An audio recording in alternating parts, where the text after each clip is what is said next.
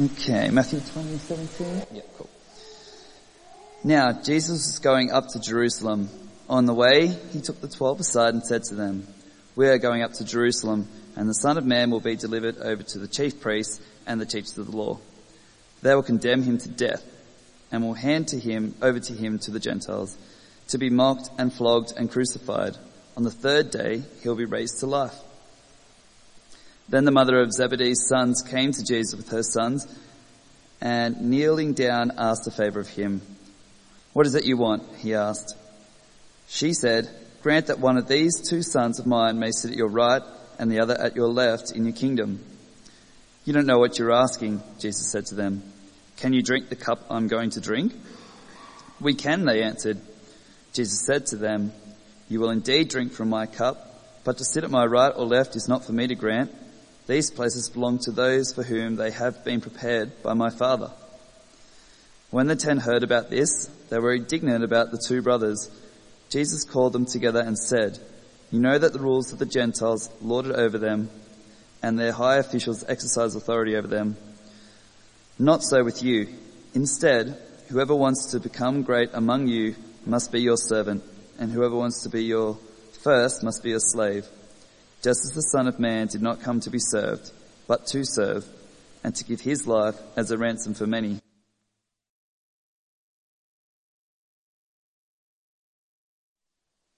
All right. Well, um, lovely to see you again. As Luke said, my name's uh, Jeffrey Lynn. I'm one of the pastors, not here actually, but at Trinity City. So if you're here today, it's uh, lovely to have you with us. Um, you should have in front of you a handout that has both the Bible passage and a place to take notes. As Luke said, you'll need a pen. There's some blanks you need to fill in, so grab one from up the back if, if that's helpful for you, if you don't have one. Um, let me just get out of the way. I apologise that it is a double, a whole piece of paper. It's not in half. Let's just say that I had one of those weeks where I only printed the handout at about 9.30 this morning on my printer at home, so that's why it's like that. So don't tell me about environmentalism stuff afterwards. I know I've done the bad thing, so that's okay. Um, the other thing is, over the last few weeks, um, I've been pausing at a couple of points during the sermon to give you a chance to talk with the people around you and to reflect on uh, what we're hearing and how to apply it in our own lives. So it's not just in one ear and out the other. And each week I've been asking you to make sure you're sitting next to someone who you don't share a household with. Now, I realise that that's, you know, maybe I need a different thing today. You can work out who you're going to sit next to today. I'd love it if you would move around a little at this point, and particularly if you don't need to sit so far at the back, to come and sit with old Peter down the front. Um, that would be. His wife said it. His wife called him an old man. Um, but uh, sit next to someone who you're willing to talk with. That'd be great. Again, if they're not in your household, that'd be useful. Thanks, Corolla. One person. Yeah, that's good. And um, yeah, as uh, as you do that, um, it's worth pointing out that um, Luke and I talked this week, and we did think about perhaps changing the sermon series, just mindful of things that have taken place uh, in and around our community, obviously. Um, in the end, we decided that uh, without being um, naive, uh, we are still uh, about the things that are taking place. We're allowed to meet together still. The government said that's okay. So in a sense, it's just, it is business as usual. We're making our way through Matthew's account of Jesus' life. This is the next chapter we're up to. It might feel possibly discordant given some of the things that might be on your mind, but I'm going to ask that for the next half an hour or so that instead of thinking about the things out there, we're to think about the things in front of us. So let me pray and then we'll get started. Heavenly Father, we thank you for your word. We thank you that in it there is life, uh, that your word never returns to you empty, but always does that for which you send it. So we pray this morning, uh, do your work in our life uh, remind us of what you are like, of what we are like, and what our world is like. But above all, show us once again of how you are transforming us to be more like your Son, in whose name we pray. Amen.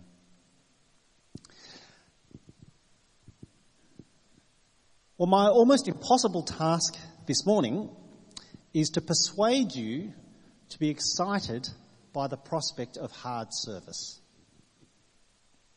My almost impossible task this morning is to persuade you to be excited by the prospect of hard service. And in saying that, even in saying that, I'm watering Jesus down because Jesus said in the passage we just heard, if you want to be great, you must be a slave. Uh, which sounds completely unbelievable given the utter repulsiveness of slavery throughout the centuries. But this morning I have to try because this is one of the most foundational descriptions of the Christian life, of being a disciple of Christ, of being a Christian. So we really don't want to stuff this up. As in previous weeks, I'm just going to walk through the passage.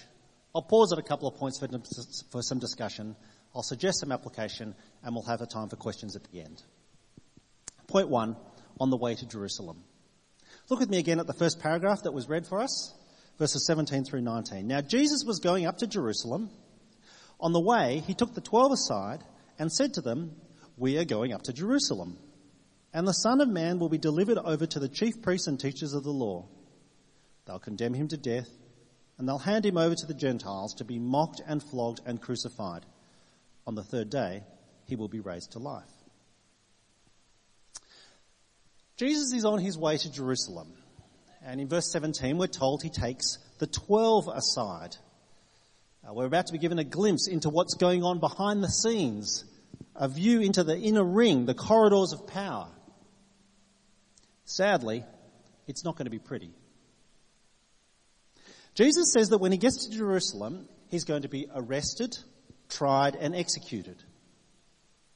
Uh, although, on the third day, he'll be raised to life again. This, of course, is terribly confusing. There is a sinister fate that awaits Jesus in Jerusalem to be mocked, flogged, and crucified. But it won't be the end of the matter. And what's more, knowing everything that will take place will not stop Jesus from carrying out his mission. Although the one thing he doesn't say here is why. Why is he going through all of this? Just try and remember that because we're going to come back and see the answer at the end of the passage. Now it's helpful for us to be reminded that this is not the first time Jesus has predicted his fate when he finally gets to Jerusalem. In fact, he's made this prediction twice before. And so it really ought not come as a surprise to us. There's a couple of passages printed there on the left. I'm not going to read them out, but you'll see from Matthew 16 and Matthew 17.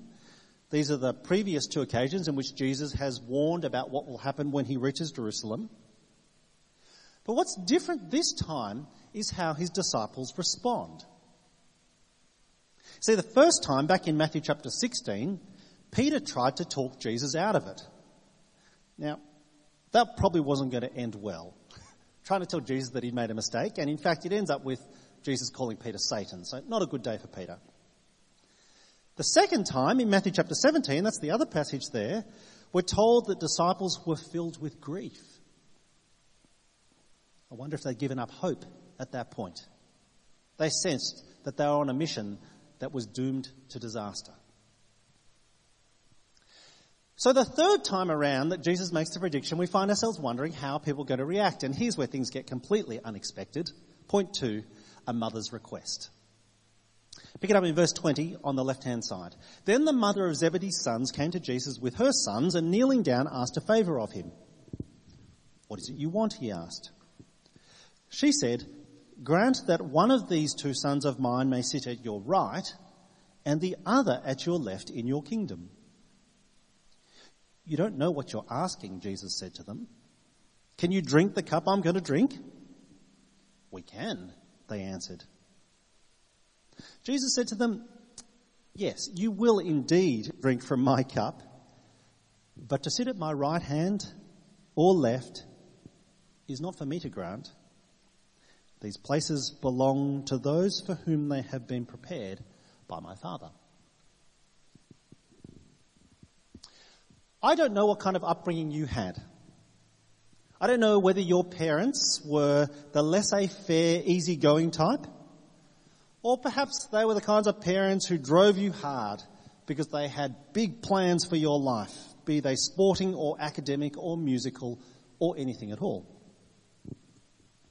I don't know what kind of upbringing you had, but I want you to imagine for a moment that you were the sons of Zebedee and how you'd be feeling at this exact moment that your mum comes in front of Jesus to make this kind of request.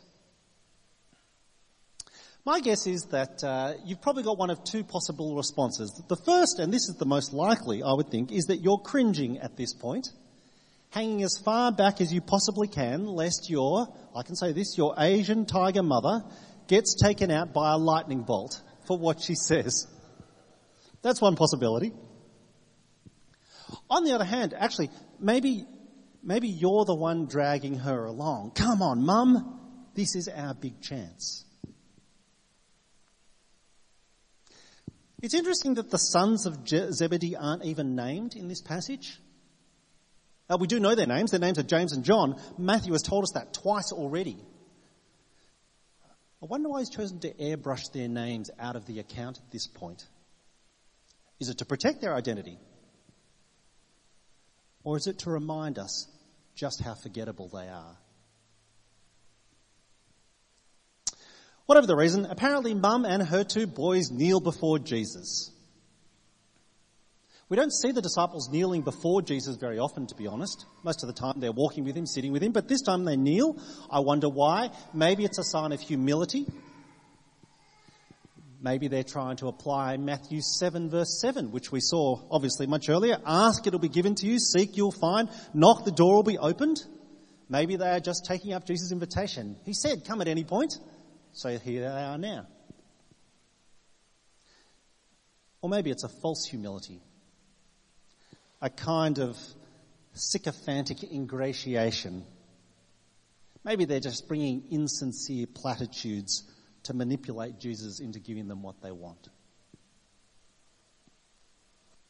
Whatever their posture, their mother's request is incredibly audacious.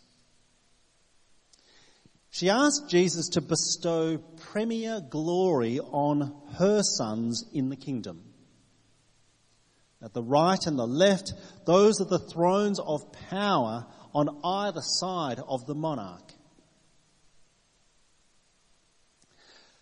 It's an incredibly audacious request, although what's most incredible is that Jesus has just said for the third time that he's going to be mocked, flogged, and crucified. And it's true, he will be raised to life, but there has been no suggestion that he will receive post mortem glory. Although obviously mum is counting on that, isn't she? She's clearly one of those no pain, no gain kind of parents. And never mind the fact that in the previous passage, we've just heard Jesus say the first will be last and the last will be first. Well, Jesus' response, of course, is pretty harsh. Verse 22, first he says, You don't know what you're asking. Never a truer word, truer word said then than that. But he follows it up with, Can you drink the cup I am about to drink? Now, whatever the cup is, it's probably not a good thing. I mean, that's kind of obvious from the passage, right? Whatever the cup is, it's probably not a good thing. Normally in the Bible, drinking the cup is a metaphor for experiencing God's wrath. Uh, but this time, I think it simply means, can you do what I'm about to do? Be mocked, flogged, and crucified. To which the two sons reply, with completely straight faces, verse 22, we can. You betcha. No problem, Jesus. She'll be right. And of course, the punchline comes then in verse 23. Jesus agrees that they will drink from my cup, uh, which I think is why it doesn't mean experiencing the fullness of God's wrath, rather, do what I do, follow in my footsteps, just as every disciple must be willing because that's what it means to follow Jesus. Where he goes, we need to be prepared to go as well. To leave everything behind if we're going all in with him. It's interesting the church history records that 11 of the 12 first disciples were martyred in those early years, and the 12th, of course, John, dies in exile on the island of Patmos.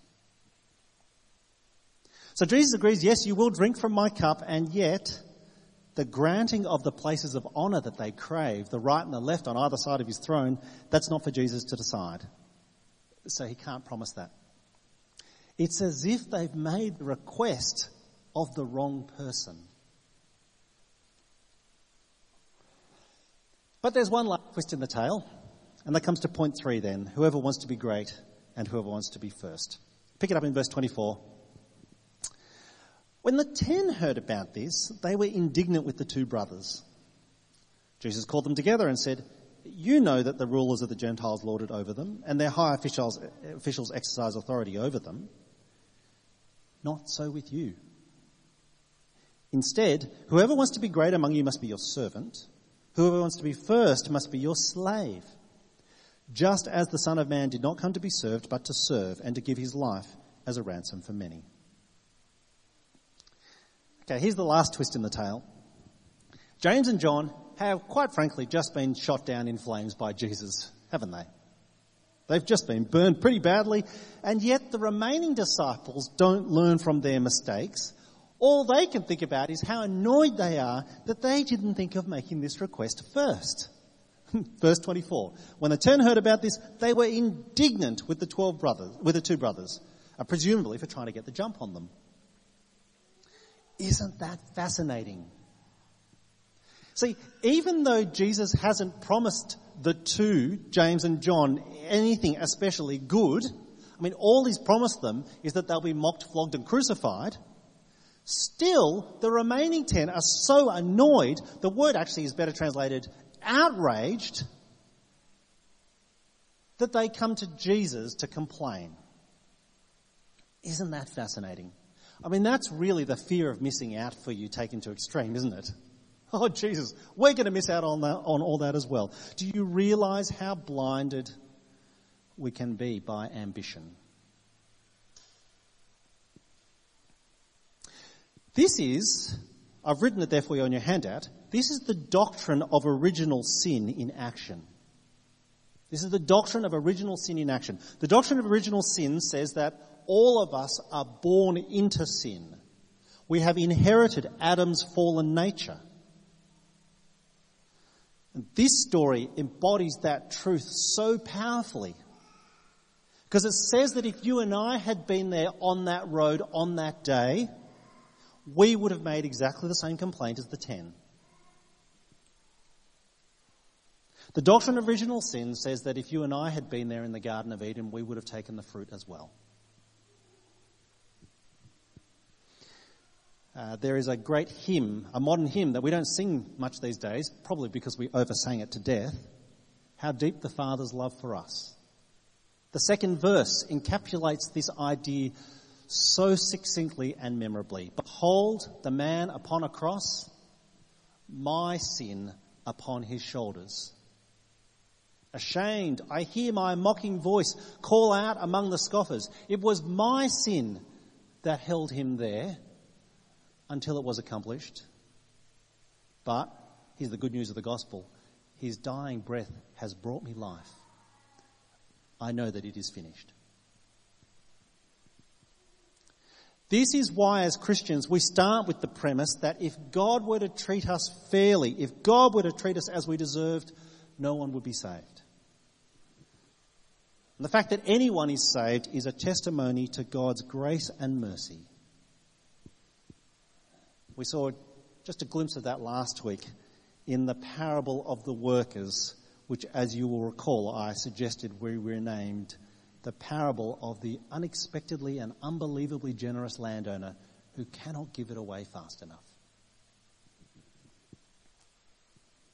Well, the passage concludes then with Jesus' response in verses 25 to 27. Here he puts it all in perspective. He says that greatness means service. Being first means being a slave. Jesus is really up in the ante at this point. And he gives the example of hard service. The example is that of the Son of Man giving his life as a ransom for many. Do you remember I said at the start that we're not told when Jesus says he's going to die in Jerusalem why? We're not given the reason for everything that he'll go through. Here is the meaning of Jesus' death at last. Jesus will die in Jerusalem. He will die as our substitute in our place. He will be the ransomed that ransom that is offered to redeem us. And it's pretty obvious, isn't it, that the disciples need this? This incident proves just how unworthy they are. Matthew 26 will be even more explicit. It will explain why that ransom is required. I printed the passage there on the bottom left. Apologies for the one point font. Matthew 26, this is Jesus just before he goes to his death. This is my blood of the covenant, which is poured out for many for the forgiveness of sins. If today you're sitting here feeling like a failure, which all of us do at times when we're prepared to be honest,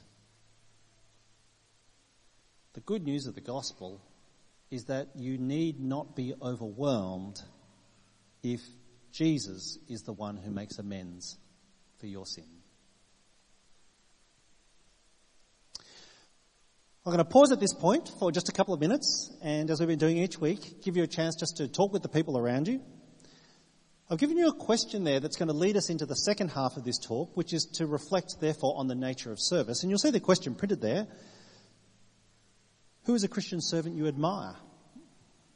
And why? And what do you think motivates them to serve? There's been a passage that's been about service. We can spend some time reflecting on that exact issue in a moment, but to lead into that, I'd like you just for a couple of minutes, as I said, who is a Christian servant you admire and why? And what do you think motivates them to service? Just chat with the people around you for a couple of minutes and then I'll call us back together. Over to you. Okay, thanks everyone. I'll um, draw us back together at that point. I'd love to hear from you afterwards. We don't have time now, but if you want to come and share a story with me, please come and tell me. I'd love to hear about uh, Christian brothers and sisters who've been examples for uh, for us. Here's where I want to spend the rest of the time. I want to spend the rest of the time talking about what I've called the how-to of hard service. Uh, if service is so important for followers of Jesus, I want to ask, what would help you to persevere as a servant, even a slave, without becoming jaded or bitter? What would help you to be excited about the prospect of hard service, to want to be in this for the long haul, for a whole lifetime? What if you've been serving faithfully for years, but quite frankly, quite, quite frankly, at the moment you're feeling tired and burnt out and thinking of chucking it all in? I want to make a few suggestions, again, before I get you to talk with each other, and then we'll wrap up with some questions at the end. Here's the big idea. The big idea, um, halfway down the page, is that your motives matter. Your motives matter. When Jesus says, whoever wants to be great among you must be your servant, sometimes we wonder, is Jesus proposing a crudely mercenary approach to service? That is, serve so that you'll be recognized and be known as great. Well, I don't think that's what Jesus is saying. I say that because all of us, I think, can distinguish the difference that motives make. Let me give you an example. Uh, we just prayed a little earlier for one of the members of this church who's about to head off on deployment. All of us, I think, can tell the difference between a soldier who fights for country and for others and a mercenary who fights for personal gain. I think there's more than a hint of that in the way in which Jesus says he gives his life as a ransom for many. That is the primary reason driving what Jesus does is to benefit others, not himself. Motives matter, even more than outcome. And of course, the great challenge is that both motive and outcome are so often mixed. Soldiers, for example, are rightly rewarded and honoured for their sacrifice, even if that wasn't their primary motive. I think that's the reason, that's the rightness that lies behind the tomb of the unknown soldier. That it is right that they be recognized even if we do not know their name. So, of course, the question then becomes how can you tell what your true motives are? Because they are almost always mixed, and they're definitely always impure in some way. Well, a couple of brief suggestions. The first is if you're trying to assess what your motives are behind a decision, can I encourage you to start by sharing those motives with others and ask them for an unbiased perspective? Now, just warning that, ouch, like that can be really hard. If you're really serious about examining your motives, then my second suggestion is that you pray and ask God to refine them. That's kind of like double ouch. That's a risky prayer to pray. Because I reckon if you pray that prayer, God will probably answer you and it will inevitably start with some painful truth bombs about the way in which you conduct yourself. So what are some of the questions that you might ask of your motives, in particularly in this area of service? Well, what I'm going to suggest here are a number of reasons as to why you might serve, a number of motives. These are the blanks for you to fill in. Now, somewhat cheekily, I've put check boxes at the end of each of them so that you can go through and you can tick or cross or put a question mark next to it. You don't have to show anyone else this, right? Just, you know, kind of fold the paper in half if you want.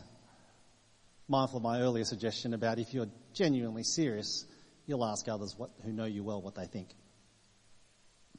Here we go. A few suggestions. Serve because you delight to bring glory to your master.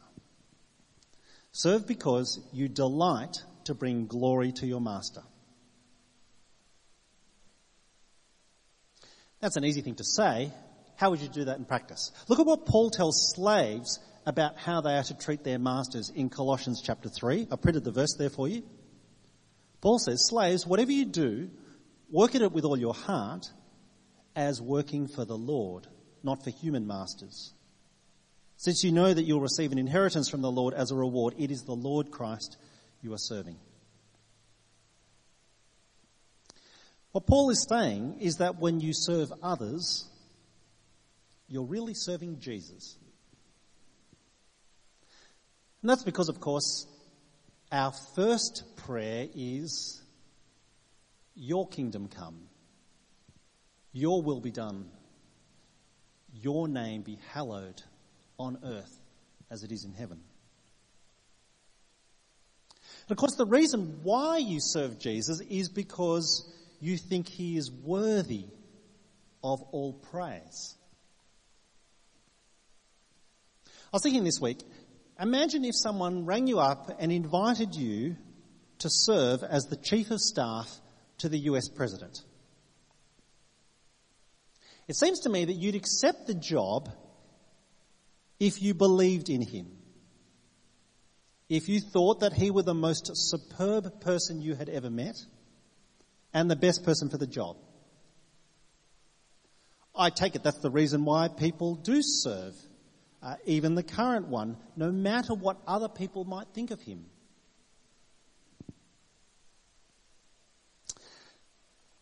Because that's the trick, really, I think, to service.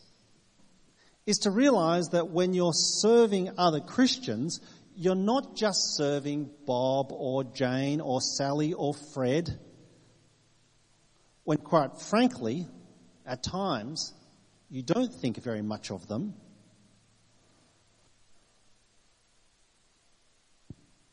And they probably won't even thank you. Paul urges us to remember who it is that we are serving. If the Prime Minister were to come in today, Scott Morrison were to walk in at the back of the church and ask you afterwards to vacuum the floor, I imagine you'd probably jump to it. Even if no one else notices or recognises or honours you for it, the reason to serve is that you might hear our Master's praise. Well done, good and faithful servant. Let me say something for a moment about do you need to be gifted to serve? Because this is something that I think we often wrestle with and struggle over. Uh, it's not written here on your hand up, but I thought I'd say something here. Do you need to be gifted before you serve? Well, all things being equal, I think gifts are helpful but not essential. What I mean by that is that I suggest you serve in ways you're better at rather than in ways that you're not. If I give you an example, uh, in my church, at Trinity City in the, uh, in, in the CBD, uh, for a number of years we had a, a, property manager, a site manager. His name was Andrew. Um, he was the most wonderful handyman. He could fix anything, make anything work that was practical and hands-on.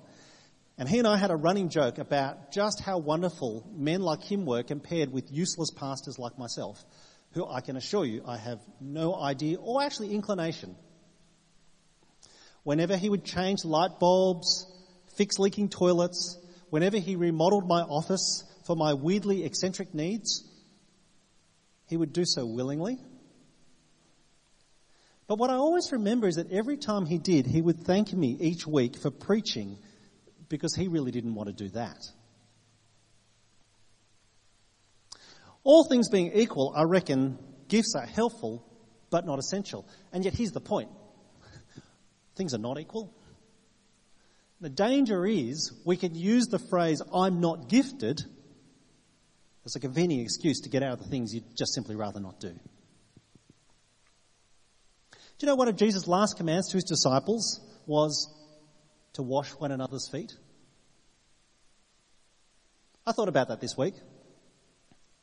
It occurred to me that to wash someone else's feet, you don't need special gifting or anointing by the Holy Spirit. You just need a bucket and a towel.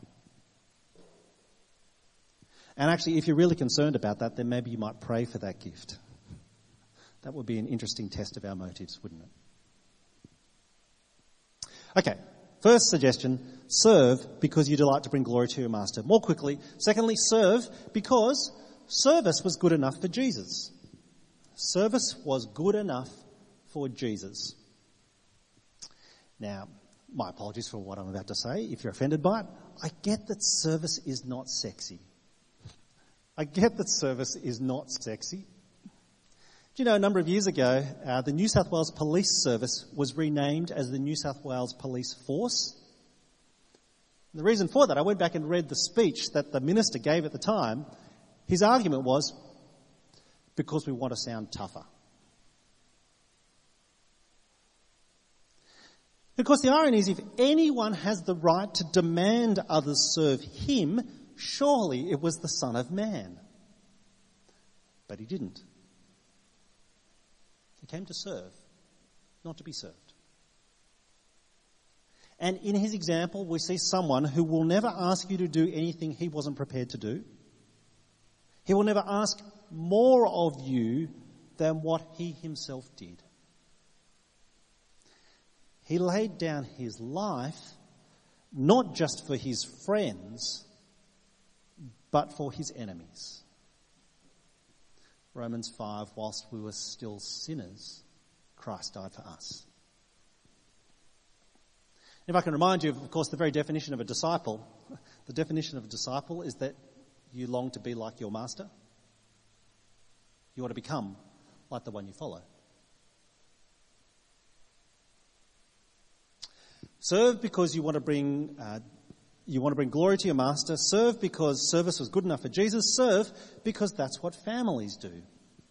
Serve because that's what families do. Now, this idea doesn't come so much from Matthew 20, I want to acknowledge that, but I guess is a more theological reflection on how church is so often described as a family. I was thinking about families this week, about biological families anyway and how in a biological family everyone serves each other in some way. Take as just one very superficial example, think about family celebrations. Uh, for Christmas, for birthdays, for anniversaries, when everyone gets together. When you do, everyone serves in some way. Everyone brings a dish to share. Whoever gets there first is involved in setting up the table. Those who don't stick around longer at the end to do the dishes and Everyone cleans up before you leave. You don't just run away. You don't turn up late and expect to leave early after being waited on hand and foot. If that comes as news to you, maybe we ought to have a quiet conversation afterwards. I understand, of course, there are exceptions. Maybe for babies who are too young. Maybe for grandparents who have done their time. Maybe for those who are temporarily unable because of sickness. There are exceptions, but the exceptions just confirm the rule, don't they? In families, everyone serves. How interesting then that the church is so often described as being the household of God. Serve because you delight to bring glory to your master. Serve because service was good enough for Jesus. Serve because that's what families do. Finally then, serve because you choose to be excited by service. Serve because you choose to be excited by service. I realise service is hard, so I want to finish by encouraging you to start with something. Start with something and ask God to change your heart and your convictions and help you be excited by serving others because it is the Lord Christ you are serving. You don't serve because it's fulfilling and rewarding. Sometimes it doesn't feel that way. You don't serve because it's self promoting. Although, interestingly, in a family, people usually do notice. You serve, you serve until you serve because you start with something and there is a satisfaction in serving if you will choose to look for it that satisfaction lies in the guarantee of the Master's reward and acclaim. And that's because when you serve Jesus, well, you are participating in something which is guaranteed to succeed. So Jesus did make it to Jerusalem eventually. He was flogged, mocked, and crucified. On the third day, he was raised to life. But that was only the beginning. He ascended to the right hand of the Father in heaven in the place that he deserves. And all that remains in Jesus' great mission plan is for his eternal glorification and exaltation.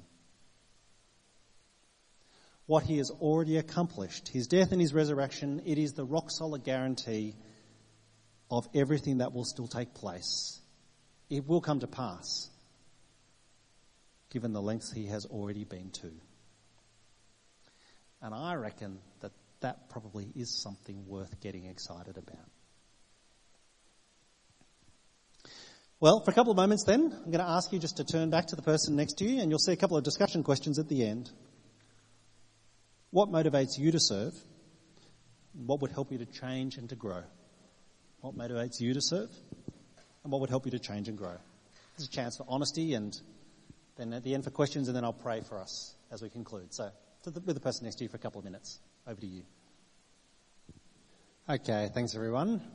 I'll um, gather us back together. Thanks for taking the time to be able to talk with each other about some of those things. I'll pause and ask if you have any questions about things I've talked about before I conclude for us in prayer. But um, any questions?